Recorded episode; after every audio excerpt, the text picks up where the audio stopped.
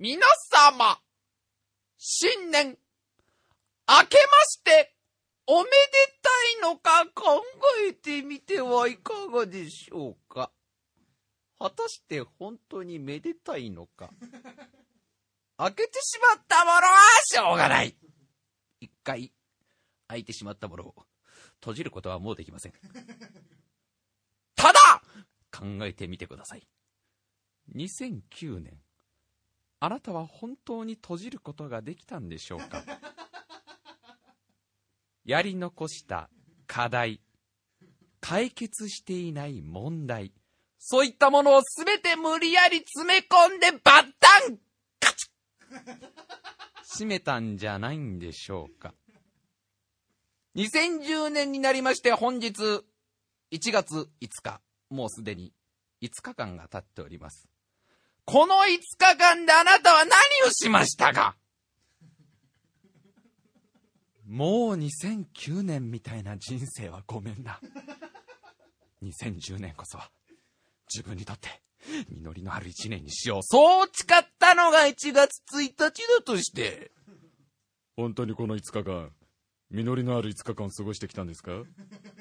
考えてみてください。そうでしょう。また同じ過ちを繰り返そうとしているんでしょう。ねえ。2009年の扉を少し開けてごらんよ。いろんなことがあったじゃないか。思い出したくないっつって、さっきから耳を塞いで、ああ、ああ、言ってる君そんなんじゃまた2010年も同じ1年になるんだよ。やり残したことを考えてごらんよ。ああ、大変だ。小学生の時に公園でかくれんぼをしていて、まだカズくんが見つかってない。それは1993年ぐらいに戻っていただかないと。大丈夫。カズくんはきっとね、隠れていたトラックの荷台に揺られて、どっか遠い北の地で元気に暮らしているに違いない。おじいちゃんにまだ謝ってないんだよ。おじいちゃんにおじいちゃんの財布からいっぱい小銭を取ったこと謝ってる間に合わないんだよ。おじいちゃんは今集中治療について間に合わないんだよ。それはきっと、もう過去のことです。しょうがありません。しょうがありません。そそういうことは。そうならないためにもね、この2010年、しっかり生きていこうじゃないかと。私思うんですよ。なんだと正月は正月ってのは何のためにあるかと皆様に聞きたい。浮かれるためですか？餅を食べるため？え？違うでしょこれから一年頑張ってこうっていう年です。日です。私は、これを提唱したい。1月1日は、次回の日として、地方をコンクリートで囲まれた、だいたい、まあ、2畳ぐらいの部屋に、一人ぼっちで入って、もちろん電気もありません。もちろんストーブもありません。真っ暗で、冷たいそのコンクリートの部屋の中で、果たして俺は、生まれて25年間何かを残してきたのであろうか。何かをやってきたのであろうか。え？どうなんだ？と考える一日にすべきです。つまり、それぞれの家庭にはお正月専用の部屋を作るべきです。1月1日はお父さんが入る。2日はママが入る。3日はお兄ちゃん、4日僕。みたいな風にして、それぞれが、自戒をするためにあるんじゃない？いいえ、別に嫉妬してるんじゃないんですよ。今何か嫌な声が聞こえてきましたね。お正月、ね、三が日全部バイトだったからってね。白井さん、何をそんな嫉妬してるんですか？池袋に新しくできた山田電機に来る仲のいい家族を見て、何恨みそうな顔をしてるんですか？白井さんみたいな声が聞こえました。えー、確かに、私の家族は、一回も集まりませんでした。えー、母方のおばあちゃんちのお母さんが行き、父方のおばあちゃんちのお父さんが行くという、こう、見事なまでのね、えー、家庭環境でございました。えー、え、どっちに兄弟は行くんだ？みたいな。兄ちゃんは沖縄っていうこの、見事な、あ、真ん中のカードを取りました。え、えー、あの、父方の祖母も、母方の祖母も二人とも東京に住んでるんですけど、その真ん中のカードとして沖縄に行ったのが兄でございますね。まあ大体そう、そういう距離でしょう。板橋区と、あの、西東京市の間は大体沖縄です。別に嫉妬してるわけじゃないですよ。ただ私は聞きたいんですよ。本当にそれでいいのかと正月。ね。そこら中でおめでたいおめでたい言ってるじゃないですか。だからこのラジオはせめて、こう言いたい。明けましておめでたいのか。もう一度ちょっと、ちょっとだけでいいから。ね。ちょっとだけでいいから。考えてみない。2009年のトラウマをちょっとほじくり返してみないかさぶたをちょっと剥がしてみないあの、すり傷、すり傷、ズザー、いですり傷だうわ、すり傷だお母さんすり傷だよ僕はもう死んじゃうよ、すり傷だよ !3 日後、かさぶたになった。意外と早いんだな、自己治癒能力って。1週間後、これ、剥がしたら、剥がしたら綺麗になるんじゃないの？ベリベリ、うわー違ううわー違うで25針ぐらい縫うことがあるでしょ。かさぶたを剥がしたつもりが皮膚と筋肉の繊維と骨のちょっと薄いとこも全部いっちゃったよお母さん、パンドイードくださいみたいなことあるでしょ。そんなラジオにしていきたい。というわけで、今年もよろしくお願いいたします。タイムマシーン部。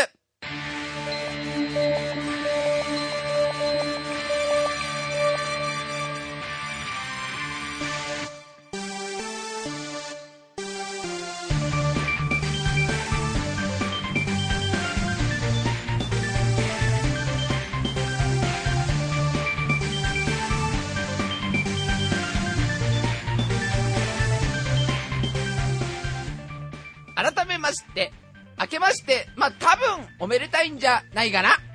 お相手を務めさせていただきます。白井亮でございます。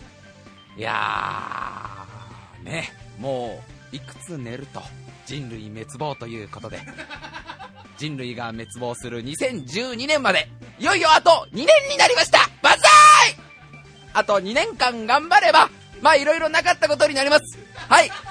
まあ、大体こう、天国で、まあ、残念だったね、みたいな感じになる、その時まであと2年です。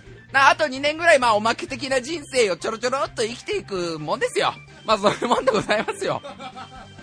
まあ、のっけからね、うちの家庭があんまりうまくいってないみたいな、家族があんまりうまくいってないみたいなことを言いましたけどね、それも2012年になれば、あの、フォトンベルトっていうさ、とこに通るんだって、地球が。なんかね、その光、光子、光子っていうさ、光の粒みたいなな、面白いやつがいる。なんか、ホタルだよ宇宙ホタルみたいなやつら。ちげえの?ちげえの?じゃあなんか豆電球の中を抜いたやつみたいのが宇宙にいっぱい浮かんでんだと。そこになんか地球が通った時に、すっげえ痛くなるかもみたいなことをこの間テレビで言ってて、なんか、チクチクするかもしんねえ。ピカピカするかもしんねえ。大変みたいな。それで、ちょ、人類滅亡すっかもしんねえよってややってたから。映画でもやってたから。それで偉いこっちゃだみたいな。それまであと2年ですからね。あのー、できればね、皆さんね、あまりこういうラジオを聞いて時間を無駄にしないで、えー、何かできることがあるんじゃないでしょうか。ひどいわ。せっかく聞いてくださってる方はね、そうやってね、せっかく遊びに来てくれてんじゃないいや、多分僕のお母さんから電話が行ったんだと思うよ。うちの寮は引っ込み思案ですと。うち弁慶で人見知りですと。だけど優しい子なんです。遊んであげてくれ、くれませんか？っていうのが多分皆さんのお母さんに電話が行き、ね？皆さんのお母さんが、こうみんなが部屋でね、一人でいるとコンコンって入ってきてね、白井さんちのりょうくんってわかる？みたいな話をしてね、なんかお友達ができないみたいに、だから、みたいな、そういうのがあったからみんな聞いてくれてると思うんだよ。で、無理やりみんなもね、おい、白市モノポリーあるんだって、モノポリーみたいな。えウィーンの時代に、ウィーンの時代にモノポリーやろうぜっつってせっかく来てくれたわけじゃん。ポッドキャストなんてそんなもんでしょ。ポッドキャストの位置なんてそんなもんだろうがこのインターネットで何でも見れる時代だよ。もう、ニコニコ動画とかさ、YouTube とかあったりとか、ね、違法だけどいろんな映画がただで見れて、まあ今危ないけどね、いろんな動画とかが落っこちたりとかしてるこの時代に、ポッドキャストなんてそうですよ。なんか寂しそうな奴らが。あ、もう多分ね、これはあれ、同業者をみんな敵に回した感じはするけど、ね寂しそうな奴らが、うち、お年玉ね、モノポリー買ったんだっていうのを、ちょっと小さめの声で、モノポリーを買ったから来ないかなっていう言ったの、皆さんの優しさでね、こう来てくれてるようなラジオですよ。何が言いたいどうでしたかね皆さんね、2009年は、あのー、あれですよ、紅白見ましたよ、僕は。ちょびっとだけだけど。あのー、見ました笠原さん、エディ笠原さん。今年、今年じゃね去年のね、紅白はやっぱりあの、小林幸子大先生の衣装が、衣装ではなくもはやセットになっていたという、あの事件が、笠原さん見てないんですか？すごかったよ小林幸子本体いるじゃん。まあ、全長、まあ、1メートル50ぐらいか、あの人1メートル55とかそれぐらいでしょ。その後ろに8メートルの小林幸子が出てきたわけよ。これ見た人はわかると思うけど、歌い始めは、小林のさっちゃんが、なんかちょっと高台みたいなところに乗って歌ってる。でもその高台は黒い布でこう隠されてるのね。で、小林幸子さんの周りも全部黒で隠されていて、小林幸子さんはちょっときらびやかな衣装を着てこう歌ってるわけよ。ね、なんだよなんだよ。え？ついにあれか、お金もなくなっちゃったか。か、あれだな、なんか今回の紅白の小林幸子さんは随分シンプルだな、みたいなことを思っていると、歌の途中でその幕がガーって開いて、後ろに、そのミニチュア幸子じゃねえよ。本人幸子を持っている小林幸子って絵になるんだよ。その小林幸子は、あの、ジャイアント小林幸子、あの、多分ジオン広告軍が開発したね、MS06 幸子だと思うんだけど、紅白歌合戦用モビルスーツだとは思うんだけど、その手の上に乗ってるって演出なのよ。もはやセットなわけね。2012年はね、絶対あのジャイアント小林幸子によって滅ぼされると思うんだよね。だってなんか指の一本一本がビーム砲みたくなってそうだもん。サイコガンダムみたいに。あれが見れたから僕はもう2009年はどうでもいいやと思った。なんかあんなものを本気で作れるんだったらどうでもいいや。それがね、しかもね、その紅白歌合戦見たのがさ、自分家じゃないわけさ。あのー、大晦日にさ、忘年会に誘われて、こんな僕でもね、誘ってくれる方がいるんだよ。そのモノポリーしか持ってない白井君をね、呼んでくれるありがたいお友達がいるわけよ。で、まあ、その12月31日に忘年会があるから来ないみたいな話を、まあ、1週間ぐらい前に言われたわけね。で、僕も、僕も、行っていいの？うん。お母さんが、みんな呼んだ方がいいって言うから。いや、白井君あの、無理しなくても。行くよ僕行くよああ、うん。じゃあ、待ってるね。みたいなテンションだったと思う。待てよ、その友達これ聞いてんだぞ、おい。おい、どうなんだ、お前人として。まあ、その、ありがたいことにね、来ないかって言われてね、行きますって話になって、で、集合が7時半だったんよ。で、まあ、ワクワクしてるじゃないですか。そんな忘年会に誘われることなんて全くないですから、あのー、自分で開いた忘年会は俺と笠原君で二人っきりで公園でやった、あの、タイムマシン部忘年会ってのあったんだけど、10時から公園でやるっていう。その嬉しいじゃないですか。あじゃあもうあの、7時半に集合ってことで、ちょっと早めに着いたわけ。5分前ぐらいにその人の家のこうマンションに着いたのね。だけど、部屋の番号が分かんなかった。何回か遊びに行ってる家なんだけど、忘れちゃってて。で、メールで、ごめん、部屋の番号を教えてもらえないってこう、送るじゃん。そしたら多分あれだな。あの、メールを運ぶ郵便屋さんの自転車がパンクしちゃったのかもね。いやでもあれ、センターまでは届いたから、センターでなんか、いろんなチェーンメールに混ざっちゃったんだよ。なんか、白井がお前普通のメール送るわけねみたいな、その郵便局長のメール局長が、そんな判断をしちゃって、これなんかの間違いメールみたいな感じで捨てられちゃったんだよ。なかなかこう返信が返ってこなくてね。で、まあ40分かな外で待ちぼうけ的な、その まあね、まあ、その、いや、うん、忘年会は7時半だってよ。で、俺が入ったのは8時過ぎだったけど、その、あれが2009年一番心が折れそうになった瞬間ね。俺かなもう帰った方がいいのかなあこれ、これがさ、面白いのがさ、もう、電話も、なんか繋がんないのね。電話も繋がんなくてメールも、その、帰ってこないわけよ。多分向こう準備とかで忙しいからだと思うのね。で、補足しとくと、俺はもう、3回ぐらいその家に遊びに行ってるから、いくらなんでもお前よ。部屋の番号二の腕に炭入れてんだろ、みたいな。脳みその前頭葉に焼きごてでこう、ジューって、ジューって焼いてるだろうって思われてるんだろうね。多分思ってくれてるだろうね。だから、まあ、わざわざ、その、言わなくてもいいんだろうみたいなのもあるから気づいてないと思うの。で、とりあえず40分まで待とうみたいなのがあるわけ。で、40分だったら1回メールしようみたいな。で、40分で1回やるじゃん。で、帰ってこないでしょじゃあもう、もう、あと5分あと5分やってもう1回電話するじゃん。今度電話すると出ないじゃん。で、その時点で、で、あの、電池が1個なわけよ。あのね、だんだんね、なんかね、すげえサバイバルな感じになってくるのね。すんげえ寒いじゃん、外が。もう、なんていうの、正式気温、あれ、あの日どれぐらいだった？多分一桁台だよね。もう、5、6度の世界の中で、残り電池1個で相手に気づかせなきゃいけないわけよ。こうなったらもはや。ワン切りとかだよね。ワン切りを5分ずつとかやって、あれこれそろそろ俺の意識がぼんやりしてきたんだけど、大丈夫。55分になったらもう一回電話入れてみようみたいな。まあでも8時過ぎに入れてさ。ほんでまあ楽しんでさ。で、あのー、鍋をやったわけ。みんなでこう、鍋を食べようっつって、まあ5、6人いたんだけど、あのー、最後だし、合成に鍋食べようって鍋出てくるじゃん。で、鍋を僕は食べるのは好きなんだけど、1個、すごいプレッシャーなのは、エビね。エビ。あいつだよ、あいつ。あれ。あの、あれだ、リップスライムの人と付き合ってるやつじゃねえよ。そっちじゃねえよ。そっちを食べるともどんな大暴言だよバカ野郎この野郎。この野郎この野郎。エビだよあっちの。ワシャワシャってなってる方で足が足いっぱいのやつだよ。足いっぱいで赤くなるやつだよ。あいつすっげえうめえのは知ってんだよあいつの体中からうまい汁がいっぱい出てくるのも知ってんだよあいつの肉がすんげえうめえことも俺知ってんだけどエビがさその殻付きで入ってるわけね、わかる？このエビの、こう、ぼ、外角が入ってるわけね、一緒に。その、走行だよ、走行。エビの走行部分と一緒に入ってるわけ。でも俺が食いたいのはエビの中じゃん。内部構造じゃん。あれが食いたいわけじゃん。生々しいな。ね。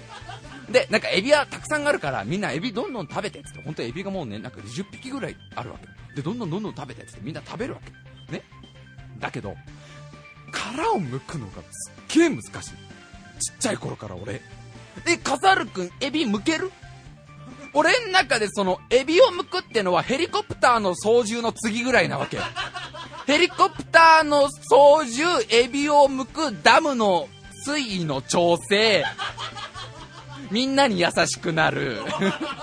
みたいな順番だから、一番上は大統領になるだよ、もちろん。それは確かに難しいからね。エビをすっげえ剥けない子なのよ。俺の多分その爪が適してないんだろうね、エビを剥くことに。でさ、みんなもしゃもしゃもしゃもしゃエビうめえ、エビうめえって食って、ね、あの、殻がどんどん溜まっていくわけじゃん、その、なんていうの、自分の取り皿に。で、まあ、その、まあね、もちろん料理を作ってくれた友達も、それは喜ぶじゃん、エビ美味しいでしょ。でも、俺のとこには殻が溜まっていかないわけよ。そうなると、あれお前エビ遠慮してんのみたいなのが来るじゃん。で、ちょっとそんな空気を俺は感知したりもするんだよ。あまりにもみんなで一斉にエビ食ってる中、一人だけ豆腐を食ってる奴はいねえだろうって話。お前それ、豆腐だよ？うん、豆腐ですね。え、エビ美味しいんだよあ、でも僕豆腐なんで、みたいのはないじゃん。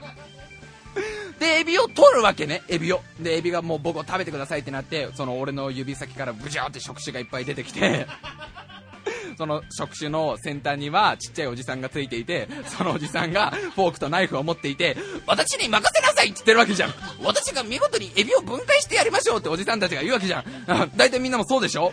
あの、爪とこの肉の間からね、ブシュブシュって紫色の触手が出てきて、親指からはお父さんが出てきて、小指からは赤ちゃんが出てきて、バーブーって卵ボールをずっと食べていて、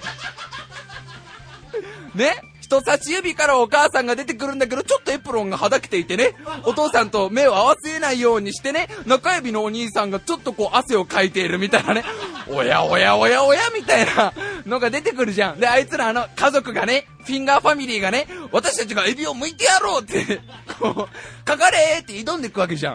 剥けねえ、剥けねえ。なんなの？なんかあれもうさ、どっかが開発してほしくね？なんかその、あの、剥きやすいエビを。マジックテープ式みてえな。マジックテープみたいにビリビリっていけるやつとかさ、あの、3M だっけ？テープの有名な会社。あの 3M が開発した両面テープとかでポスターを貼るじゃん。で、引っ越してえな。なんかこの部屋、なんか人じゃないみたいな気配感じるし、カーペット剥がしたらお札がびっしり貼ってあったし、引っ越してえな。どうしようかな。よし、引っ越そう。あ、ポスター剥がさねえとってなるじゃん。その時に、両面テープが後に残んないように、なんか引っ張ってこう、剥がせるっていうの知ってる？多分あれ 3M だと思うんだけど、あの 3M あたりがその引っ張ったら外せるエビとか作ってほしくね。あ、もう笠原さんが、お前、いい加減にしねえと音楽終わっちゃうよって。お前のエビの話で。えー、今週も最後まで聞いてください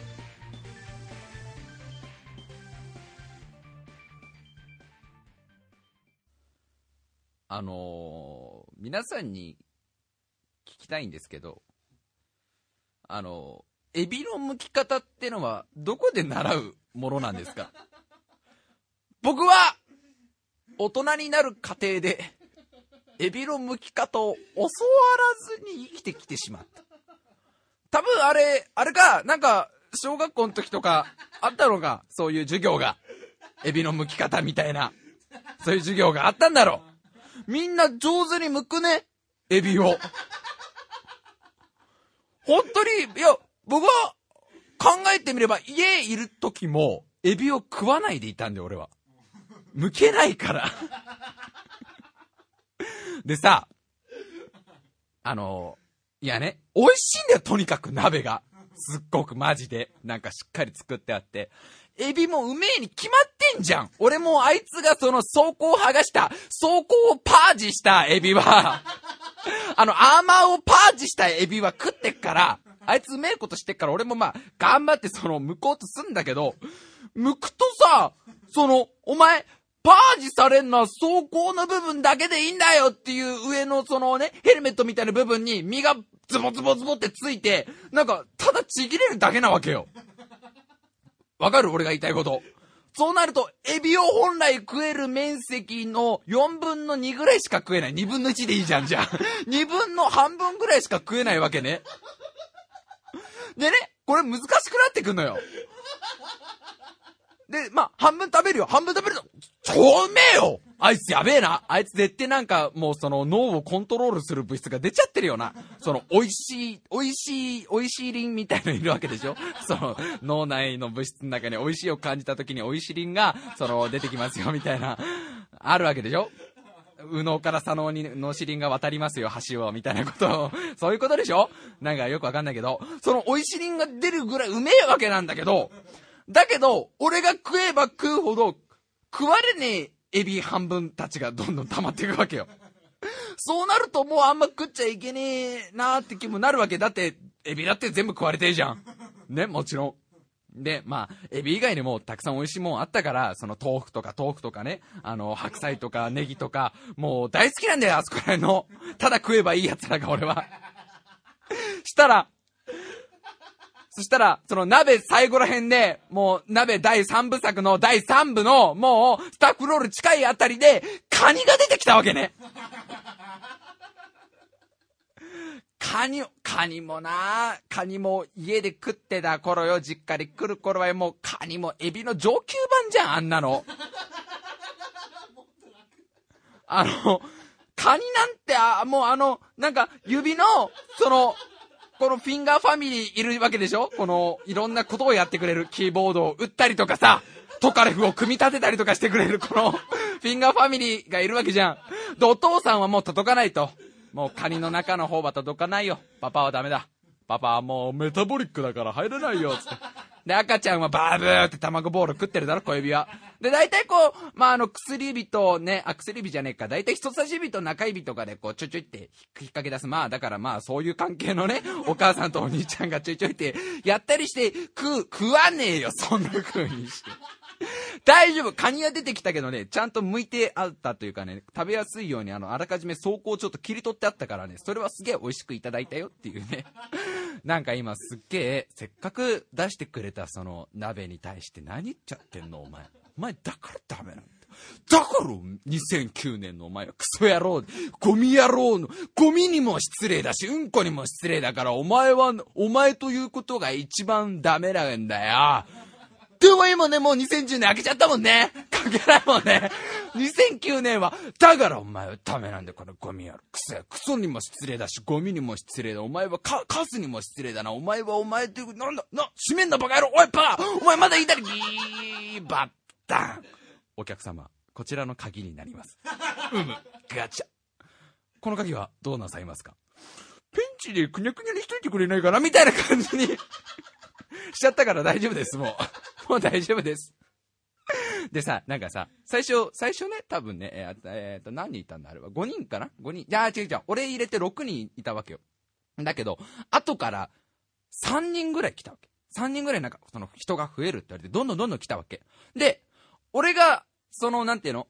かなり面識がある、かなり仲いいのが、すげえ仲いいのが一人と、これ言ってて大丈夫かな？これ、いや、今すげえヒヤヒヤしてる。すげえ仲いい子が一人と、結構仲いい。違う違う、これは違うの、違うの。あ、あった回数で考えてみんな。変な、変な風に取らないでほしい。リアルにこれは聞いてるから多分みんな。そうなんだよ。聞いてっからよもうよ多分大丈夫。全部独り言だからこれ大丈夫。何？インターネットって何？笠原君。え？いやいや、これ全部独り言でしょ？これ CD にとって俺が夜な夜な一人で聞いて、白井君って本当に気持ち悪いなって自分で思う、そのマスターベーション的なことを今やってるわけでしょ？インターネットなんかで流してないから大丈夫だよ。大丈夫だよ、きっと。大丈夫、大丈夫。あの、じゃあ、あの、たくさん会ったことがあるし、たくさん遊んでる子が一人と、何回かお会いしたことがあって、すごすごく俺は仲良くなったと思う方が一人と、去年一回だけ会った人が二人っていう状態。で、以上なわけ。で、他は、はじめまして、ナイスとミートみたいな感じなのよ。みんな。そうなるとさ、その、なんていうのかな、僕の周りもその、エビちゃんみたいにさ、エビちゃんってあっちのエビちゃんじゃねえぞリップスライムの方じゃねえからな。あの、分かってるからもう言わなくていいんだよ。幸せなんだからいいじゃねえか、バカ野郎。あの、エビみたいにさ、この、なんていうのかな、アーマーが、アーマーがつけられていくわけよ。なんていうのかな、あの、なでしこのほら、ブラックサレナみたいな感じになっていくわけよ。わかりづらい。なんていうのかな、アーマードバルキリーみたいになってくる。フルアーマーガンダムでいいじゃんかよ、バカ野郎。フルアーマーガンダムみたいになってくわけね。あの、もう、人見知りの走行が。ガッチガチに。心の扉っていう念能力を使うわけじゃん。塞ぎ込むだけだけど。オーラを、オーラを塞ぎ込む壁にするだけだから。もう完全に人見知りスイッチが入るわけ。だけどどんどん人は増えてくるわけ。ああ、どうもどうもどうも、いやーいいね、忘年会やってるね、みたいな感じでどんどん入ってくるわけ。で、ね、一番仲いい子が、一番仲いい子、大丈夫？語弊ない？大丈夫だよ。だ、だからそこに俺が引っかかるからダメなんだろ。えっと、な、一番仲いい子が、ね、あのーすごい親切に紹介してくれるわけ。あのー自分が大好きな、あの、ラジオのパーソナリティをやってる白井くんですって言ってくれるんだけど、俺はちょっと食い気味で、いや、フリーターですって言えるわけよ。なんかやばいことになると思うから、ね、フリーターですって言うわけ。だけど、親切に紹介してくれてるから、周りのその初めましての人も、それを覚えてるわけね。あの、どんなラジオやってるんですかとか聞いてくるわけよ。どういう番組タイトルなんですかとか聞かれるわけ。で、一応答えるね。タイムマシン部ですとか言うんだけど、とことん番組内容説明しないみたいなね。え、どんなラジオなんですか？いやいや、あの、あの、あれなんで、あの、そのね、え、あの、天気とかについて、あの、喋ってる 感じなんで、はい。ええ。いやいや、ど、どんな感じ、いやいや、あの、その、はい。あれですよ。その、まあ、まあ、大丈夫です。大丈夫です。大丈夫ですってなんで。いや、あの、さっきあの、紹介してくれた子がね、なんかそのラジオ DJ なんか言っちゃったけど、僕フリーターなんで、みたいな感じで、逆じゃない？お前そこ頑張って宣伝しろよみたいな。じゃあ、そのなんかお前がその恥ずかしがって、ええなんでもないですって言ってくれてる放送を、言ってる放送を聞いてくれてる方に対して失礼なんじゃないの？ねえ。だからお前は2009年、ミーンバッタン。全然タイムマシン部の紹介できないっていうね。いつになってもできないよね。じゃ難しいんだよ、これ。難しいんだよ。聞いてくれよ。すっごいもう di、difficult え？合ってる？無理してルーさんの後追わなくてもいいんじゃない？すごく難しいのよ、これが。つうのも、もうさ、その、めちゃくちゃ人見知りモードで言ってるわけじゃん、俺。ブラックサレナ状態だわけでしょ？ごめん、わかんない子の方が多分多い気がしてきたから。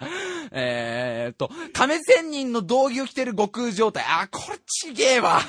これちげえわ、なんか。なんか、すげえ、まあ、もう、なんていうの、のび太くんみたいな感じなわけですよ。すっごいおとなしい感じの、もう、あ、どうもどうも、あ、あどうもどうも、みたいな、もうずっとどうもどうも何回も言うような感じじゃない。で、その状態で、うちのラジオもし聞いてくれたら、その落差が激しいじゃん。すっげえ、うわ、あいつ、あいつ、あの、ね、鍋会の時に、あんなにこう、あ、どうもどうも、あ、大丈夫、僕は、僕はいいんだよ、あ僕はいいんだよ、みたいなことを言ってたくせに、裏では、エビクイズれって思ってたうわうわ、あいつ、怖っ怖っのび太の皮の裏側なんかもう、ドロッドロに溶けた。ドロドロに溶けたおかゆみてえな、あの、固めた妖怪みてえな。ドロドロおかゆを一回固めた妖怪みたいなやつなんだな。まんまじゃんかよ。おかゆ仙人なんだなって思われたくないわけ、俺も。徐々に出していきたいわけ。おかゆを。おかゆも全然、これ全然例えが通じてないと思う。徐々にね、この私の本当の心、うん、を通じ合わせていきたいっていうか、素直な私を見せたいっていうか、徐々に。いきなしはまずいと思わない？え、風原くんってさ、今目の前でゲラゲラゲラゲラ笑っているね、美少女アンドロイドロボットの、2回言っちゃったロボット。あの、まあ、美少女モンスターの AD 笠原くんは、割とホイゴイゴイゴイ紹介するじゃん。結構いろんなとこ行ってもさ、あのータイムマシン部っていうラジオやってますって笠原くんが言うじゃん。すげえなと思ったのが、今ここの、この放送を撮っているのが、まあ、あの、スタジオじゃないですか、バンドスタジオじゃないですか。そこの受付のお兄さんが、ついに疑問に感じたんだろうね。いっつもあの二人楽器も持たねえで、マイクケーブルだけ借りて入ってって、ね。で、2時間ぐらい練習した後出てくときは汗だくだけど、何なんだろうあいつらって。これ、ことによってじゃあ FBI にな、一歩入れとかないとって思ったんだろうね。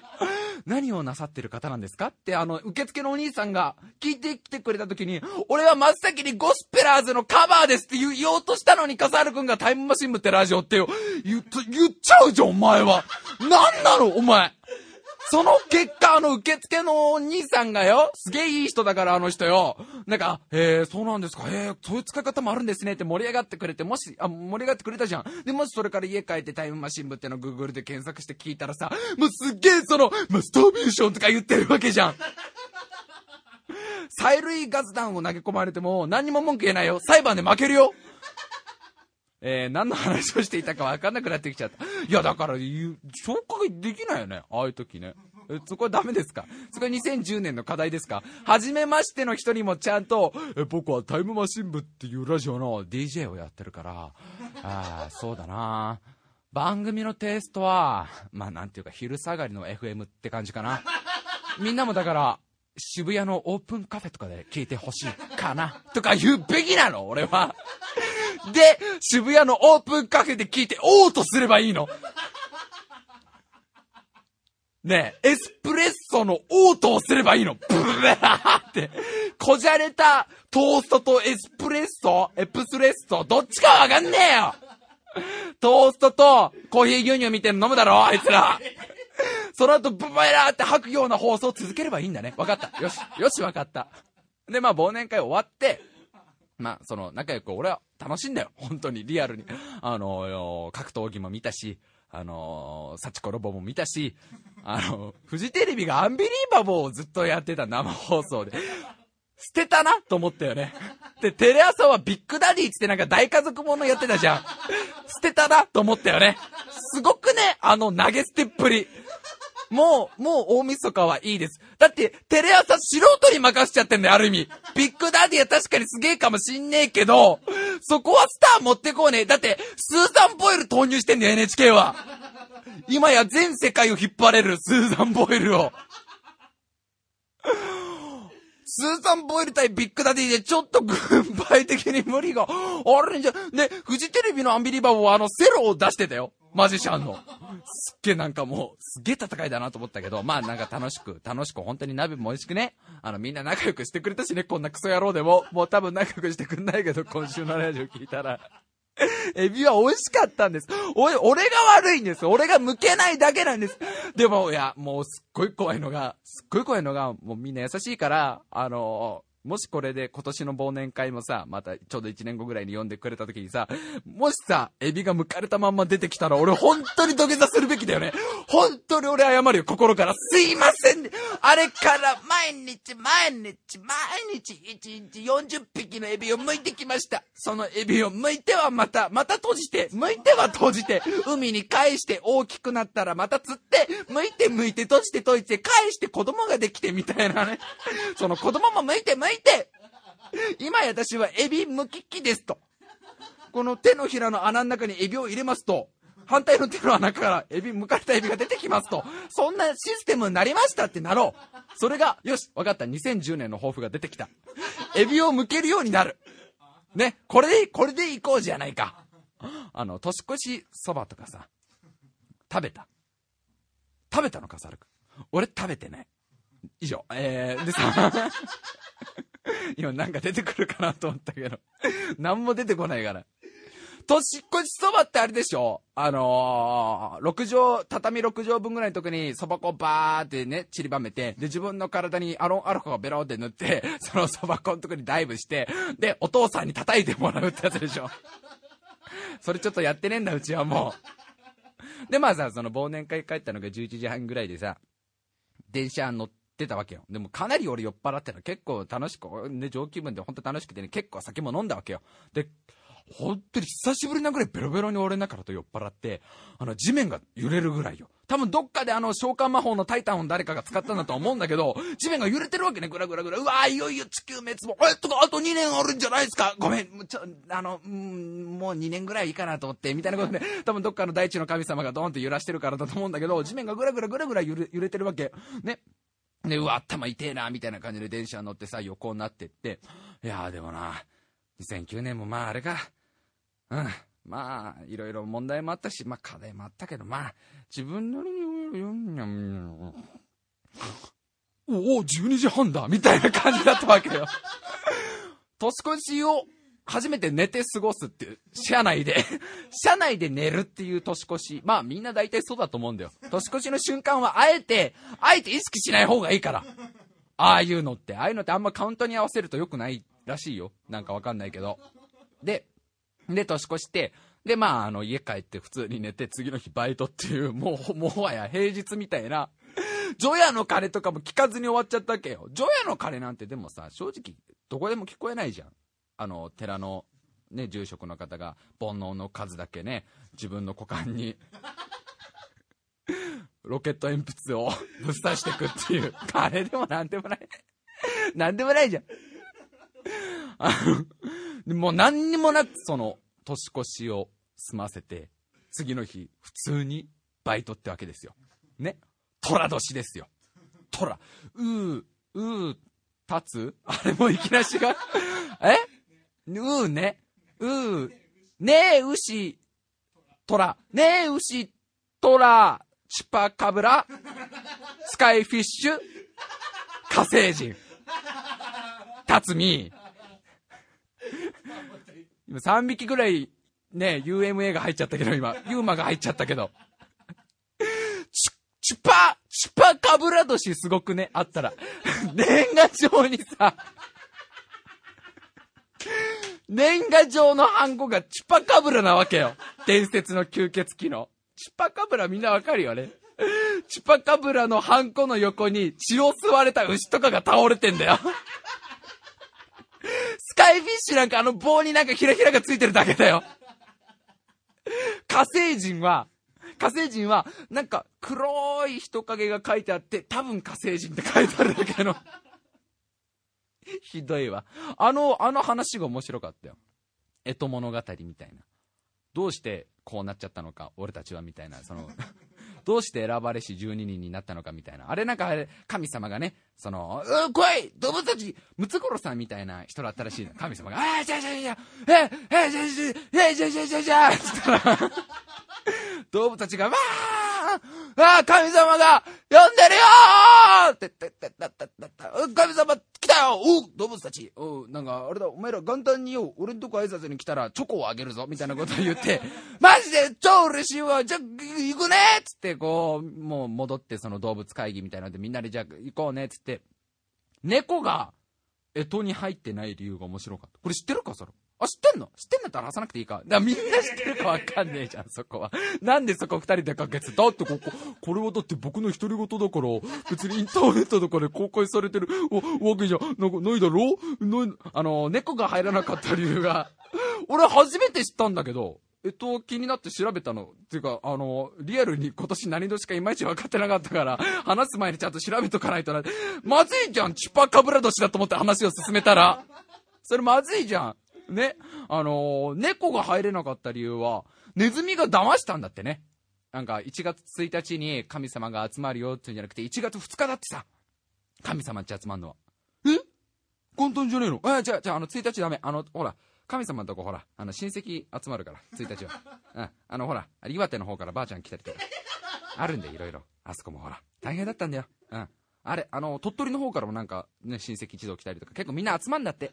で、その、なんかね、ちょっと狭いなって、その部屋が。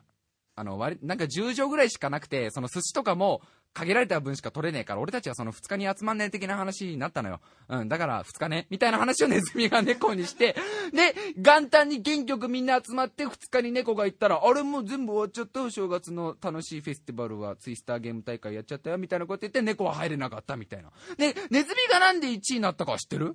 知ってんのかよ、お前。エディカサから。なんでお前のメモリ全部消去しろ。今から秋葉原行ってよ。俺が知っててお前が知らないことがいいの なんだよ。なんだよ、少年。少年。人の記憶をコントロールするな黒ずくめのサングラスでもあるまいし。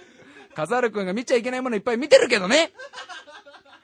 ネズミが1位になった理由、じゃあ知らない人に言っとくと、あのー、牛が僕は遅いから、なるべく早くから言っとかないとダメだな。みたいな風になってたらしいの。僕はのそのそしてるからな。つって、31日からこうちゃんと準備をして、その、多分車とかも買い付けて、燃料もちゃんと入れて、必要なものもね、トランクケースに入れてね、えっ、と、勝負用の下着はどれがいいかな、みたいな感じで、メス牛だから多分、ちゃんとこう選んで、あの、お泊まりセットとかもちゃんと持ってって、あの、よしじゃあ、じゃあ、よしもう行っちゃおうみたいな感じで、ちょ、早めに出発したんだと。で、ネズミがこっそり、その牛の背中とかに入っといって、で、元旦になって、あの、明けましておめでとうございます、神様、私が1位に来ましたよって牛が来た瞬間にネズミが飛び降りて、あ、どうも俺が1位っすってやっちゃって、頭に来た牛はそのネズミをブチュって踏み潰して、この、このクソネズミが、クソネズミがってやったのが、えとっていう。ひどい。あの、あれ、じゃあこれは、えとのあるある、あるあるっていうか、えとの本当のえと問題。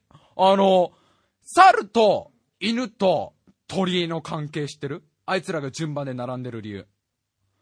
知らねえだろ猿と犬はもうめちゃくちゃ喧嘩したんだと。その、なんていうの、その神様ん家に行くまで、山手線が近いか中央線が近いかですっげえ揉めて、だから中央線で行った方が秋葉原は近えんだバカ犬山手線だみたいな感じで正月早々すっげえ喧嘩して、で、鳥がもういいだから、じゃあもう地下鉄で行こうね、地下鉄で、みたいな話をして、して3人でまとまって行ったのが桃太郎の伝説の最初になったって言われてる。知ってた？これ。なんでお前もっとよ！びっくりしねえんだよ！じゃあもう、じゃあイノシシがラストになった理由知ってっか？知らねえだろうがよ！イノシシがラストになった理由はよ！なんでイノシシお母さんの看病があったとかそういうんじゃねえよ！そんな悲しい話じゃねえよイノシシは頑張りすぎちゃって、もうすっげえダッシュで行ったんだと。その神様に一番最初に会いに行って、俺がもう神様を独り占めにしたいと。もう神様を背中に乗っけてどっか遠く誰も知らないところに行きたいと。そこで二人で温泉旅館を経営できたらいいじゃないかってイノシシは思ってたらしいのよ。で、神様会いに行くぜって、ズルルルってダッシュで行ったら通り過ぎちゃったんだと。あれやべえ近日町まで来ちゃったやべえみたいな感じで。秋葉原戻んないと秋葉原にあんだ、神様んちは。秋葉原にあんだ。ドンキホーテのあたりね。で、あの、で、イノシシがうわーってこう戻って、やべやべ、通り過ぎちゃったの、遅れましたって言ったらもうツイスターゲーム終わってた、みたいな、その、ああ、終わっちゃったよ、ドッキドキのツイスターゲーム。はい、イノシシくん最後、みたいな風になったっていう。へえーと俺は思ったんだけど、ああ、みんなそうでもねえんだ。虎出てきてねえしな。虎は、そのチュパカブラとすっげえ激闘を繰り広げてから、チュパ、最後、チュパカブラのその喉笛を見事に噛み切って、行くか。つってたらしいから、虎は。年賀状届いた年賀状、俺、小栗旬から届いたぜ。小栗旬さんから。いや、まあ、知ってっけど、まあ、まあ、俺と小栗さんは、そういう関係っていうか、まあ、俺はマジ兄さんって呼ばせてもらってっから、小栗旬兄さんから、年賀状来たんだけど、いいだろ、笠原。え、あ、あ、で、笠原さんも届いたの？ふざけんじゃねえ、お前。あれ、俺はちゃんと小栗すん、小栗旬さんからと、不動産の会社から来たよ。2通来たよ、俺はよ。で、小栗旬さんは多分全員に言ってるんじゃないか。みんな来てるってよ。あれ、あれみんな行くやつらしいな。まあ、日本の顔だからよ、小栗旬兄さんはよ。えんだ、別によ。鏡餅はどうでしたか？もう、思いつくままに全部喋ろうと思ってるね。鏡餅はどうでした？鏡餅ってあれ食うの？食うんだ。あの、みかんも食うの？何のために？羽子板は羽子板。あのー、ね、なんか、あの、鉄製の板で手榴弾を撃ち合うみたいなやつですよ。パンパンパンパン。で、落として爆発させた子は核廃棄物を顔中に塗られるっていう。すごい綺麗綺麗すごい蛍光のブルーだよって言われるやつ。やってないですか？笠原さんが、お前いい加減にしろって。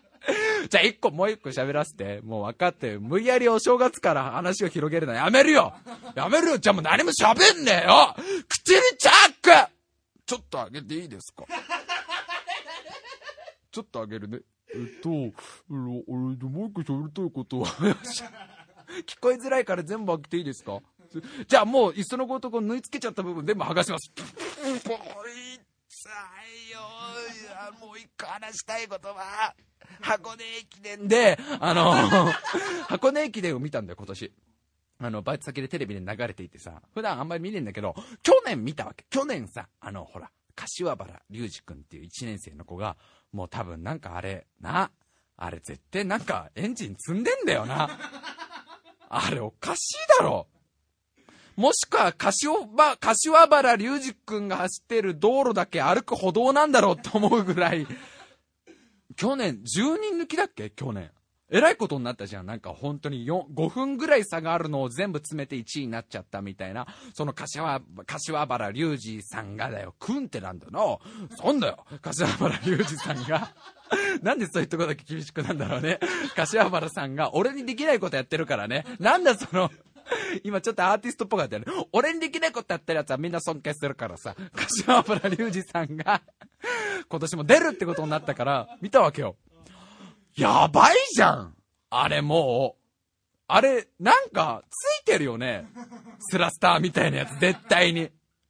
だってさ、今年も4分50秒ぐらい下がったんだよね。トップと。で、まあ、えー、つまりは、1位と習いぐらいだったんだよ。柏原、柏原さんが。で、6人抜きで1位になったわけじゃん。しかも、一番前走っていた、あれ、明大だっけ？明大だよね。明大の人を抜くタイミングは、ちゃんと調節してたんだって。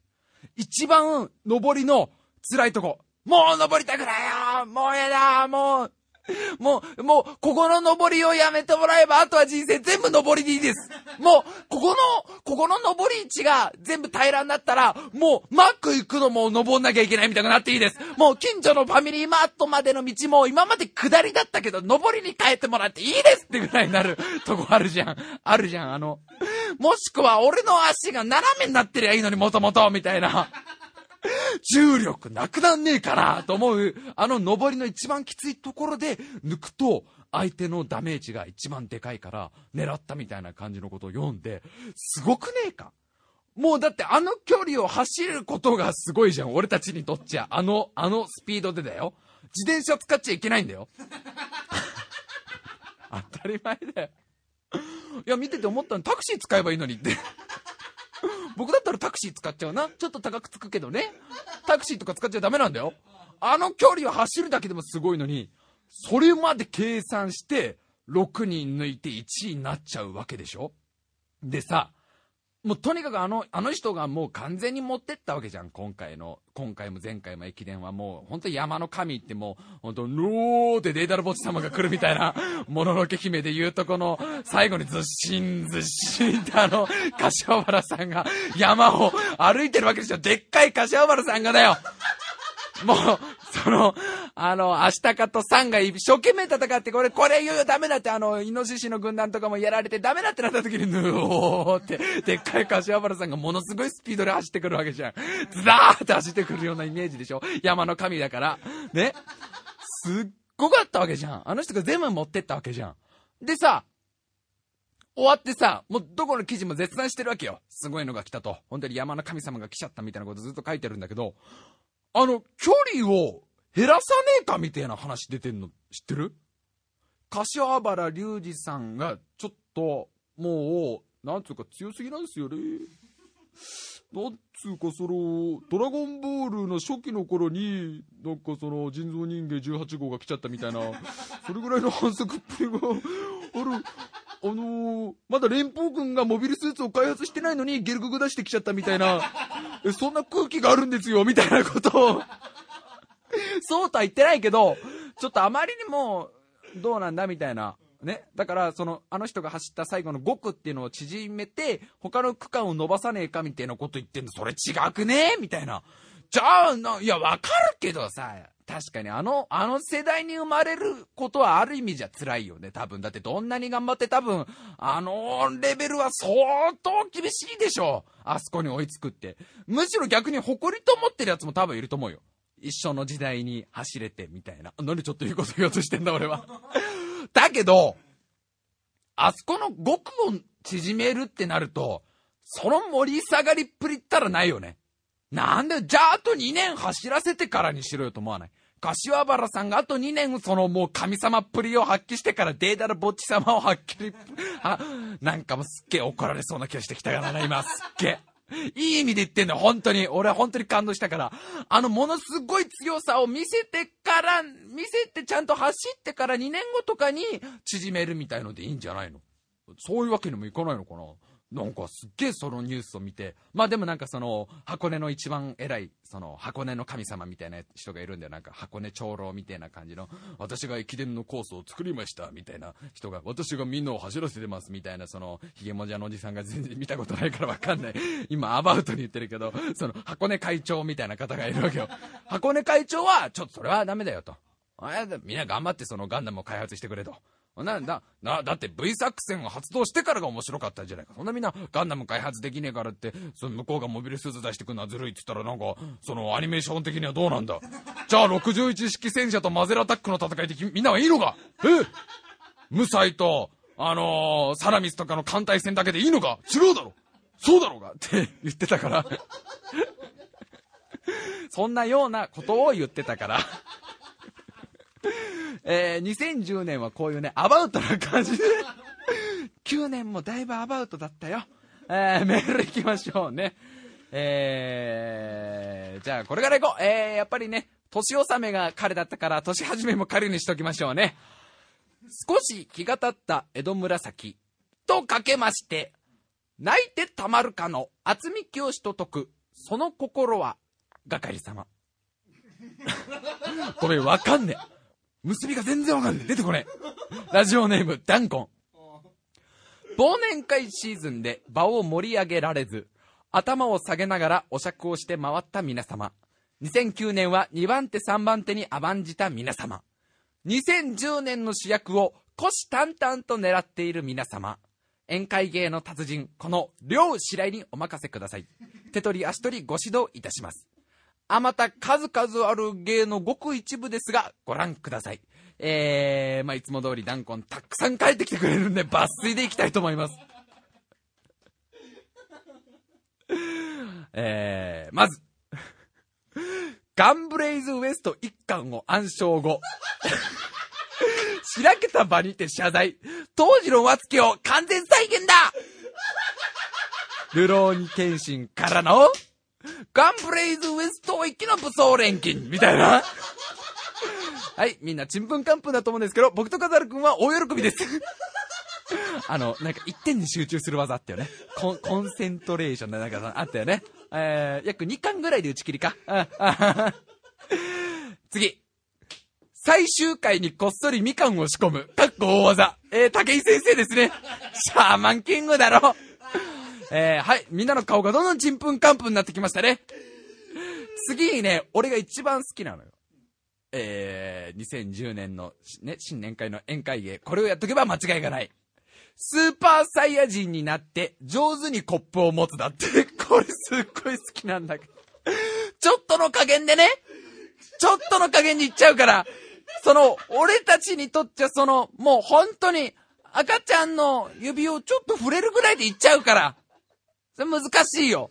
おーってなるわけだよ。スーパーサイヤ人になってマックスパワーでカメハメハを撃ったら太陽系が吹っ飛んじゃうってピッコロが言ってるから、セル戦の時に。そういうことやっちゃダメなんだよ。スーパーサイヤ人になってなんかそんな強さアピールしたって、ああ、なんか怖い、白井さん。えなんか怖いんですけど、急に金髪になって、なんか穴とか開けちゃったんですけど、超怖いんですけど、とか言われちゃうから、じゃなくて、はーって怒りを感じます。怒りを。怒りを。皆さん怒りを思い出してください。カードダスを全部捨てられた時の怒りを 思い出してください。理不尽な母親に対する怒りを、はーってやって、ボワーってスーパーサイヤ人になって、ざわざわざわざって宴会がざわつくわけ。てか、スーパーサイヤ人になった時のその気の衝撃で、宴会のそのテーブルの上のなんか、コップとか皿とかぐっしゃーって多分なってっけどね。部長あたりは吹き飛ばされてっけどね、多分ね。ショワン、ショワン、ショワン、ショワン、ショワン、ショワンってなってるわけじゃん。で、なんだなんだなんだ、おい、白井が金髪になったぞ。ショワン、ショワン、ショワン、ショワン、おもむろにコップを、スッって持つだけっていう。誰にも凄さはわかんねえけど、その、2はね、2はそれを見て、ありえないコントロール能力だ、みたいなことを言うわけだよ。彼は自分のパワーを完全にコントロールしているとか言ってくれるから。横になった自分を縛ってもらい、しばらしばらくしてから無制する。これが本当のカウパー旅行記だってバカじゃねえの？え、最後誰でも今すぐにできる宴会芸。まず、あ、これみんなもやってみてね。みんな、あの、ラジオ聞いてるみんなもこれ、あの、電車の中とかでもやってみてね。いくよ。まず、両手を、後ろ、そして、えー、ごめん、両手を後ろ手に組みます。つまり後ろで手を組んで。はい。できたね。そしてぐーっと上に持ち上げてみよう。ぐぐぐぐぐあ、柔軟体操であるね。肩をぐぐぐっと持ち上げていきます。体全体をねじねじにしましょう 俺を使え弟よ元ネタが分かった子は分かったという一言を送ってもらえれば、えー、トグロ兄弟ですか？と もう不安になってくんだよ、断固のネタを読んでると。誰が分かってくれるか。新年一発目からやっちゃったね。素敵、でもグルメかわいそうって書いてあるよ。ここまで分かる人いるから。先生の仲間の、ローズイップで、あの、顔半分飛ばされたあいつだよ。悠々白書を読んでくれたら、きっとわかると思うな。俺を使え、弟よ。で、あの、ドーンって飛ばされちゃうとね、その後ね、ドーンって飛ばされちゃうやつね。後に拾われてグルメに寄生して、えー、最後は幻覚の中に閉じ込められると。全部説明しちゃってよ。わかんない人は悠々白書読んでください。ハンターハンター連載再開したね。もうこれで僕は生きていけると思うな。えー、次行きましょう。えー、これ普通のメールかな。白井さん、笠原さん、明けましておめでとうございます。ラジオネーム黒猫です。年末に熱く語っていた、幼児だっておっぱいとかエッチのものが大好きであるという話で思い出したことがありました。当時、まだ2歳だった私の息子。妻がおむつを変える際におちんちんをお尻拭きウェットティッシュで拭いてやるのですが、その度に大人の小指、小指第二関節程度の小さな息子のおちんちんが元気に天井に向かって生きり立っているんです。そして、それを妻が見るたびに、まあ、この子将来どうなっちゃうのかしら？と顔をあからめて笑うのがヘドが出るほどムカついていました。それだけです。では今年もお二人の美味しい番組を楽しく拝聴し続けていきますね。えー、その子は将来、加藤隆になるんじゃねえのかな？ゴールドフィンガーになるんじゃねえのかな？最低だよ。ほのぼのとしたメールを。チョコボール向井、あ、チョコボール向井さんダメだ。あんま名前出しちゃダメだ。あの人ほら、いろいろあったから、あの後。えー、じゃあ行こう。えー、ラジオネームじゃない、ラジオ、えー、メールアドレス言っておきましょう。タイムハイフン部、あとホットメールドット .co.jp、タイムハイフン部、あとホットメールドット .co.jp、スペルは t-me ハイフン bu、あとホットメールドット .co.jp です。えー、まあね。まあ、開けちゃったもんはしょうがないからね。もう一回閉じるわけにはいかないからね。まあ、今年の抱負はエビを上手に剥けるようになるっていうことを、ね、抱いて、頑張っていくしかない、じゃないのかな。というわけで、今年もどうか皆様、よろしくお願いいたします。また来週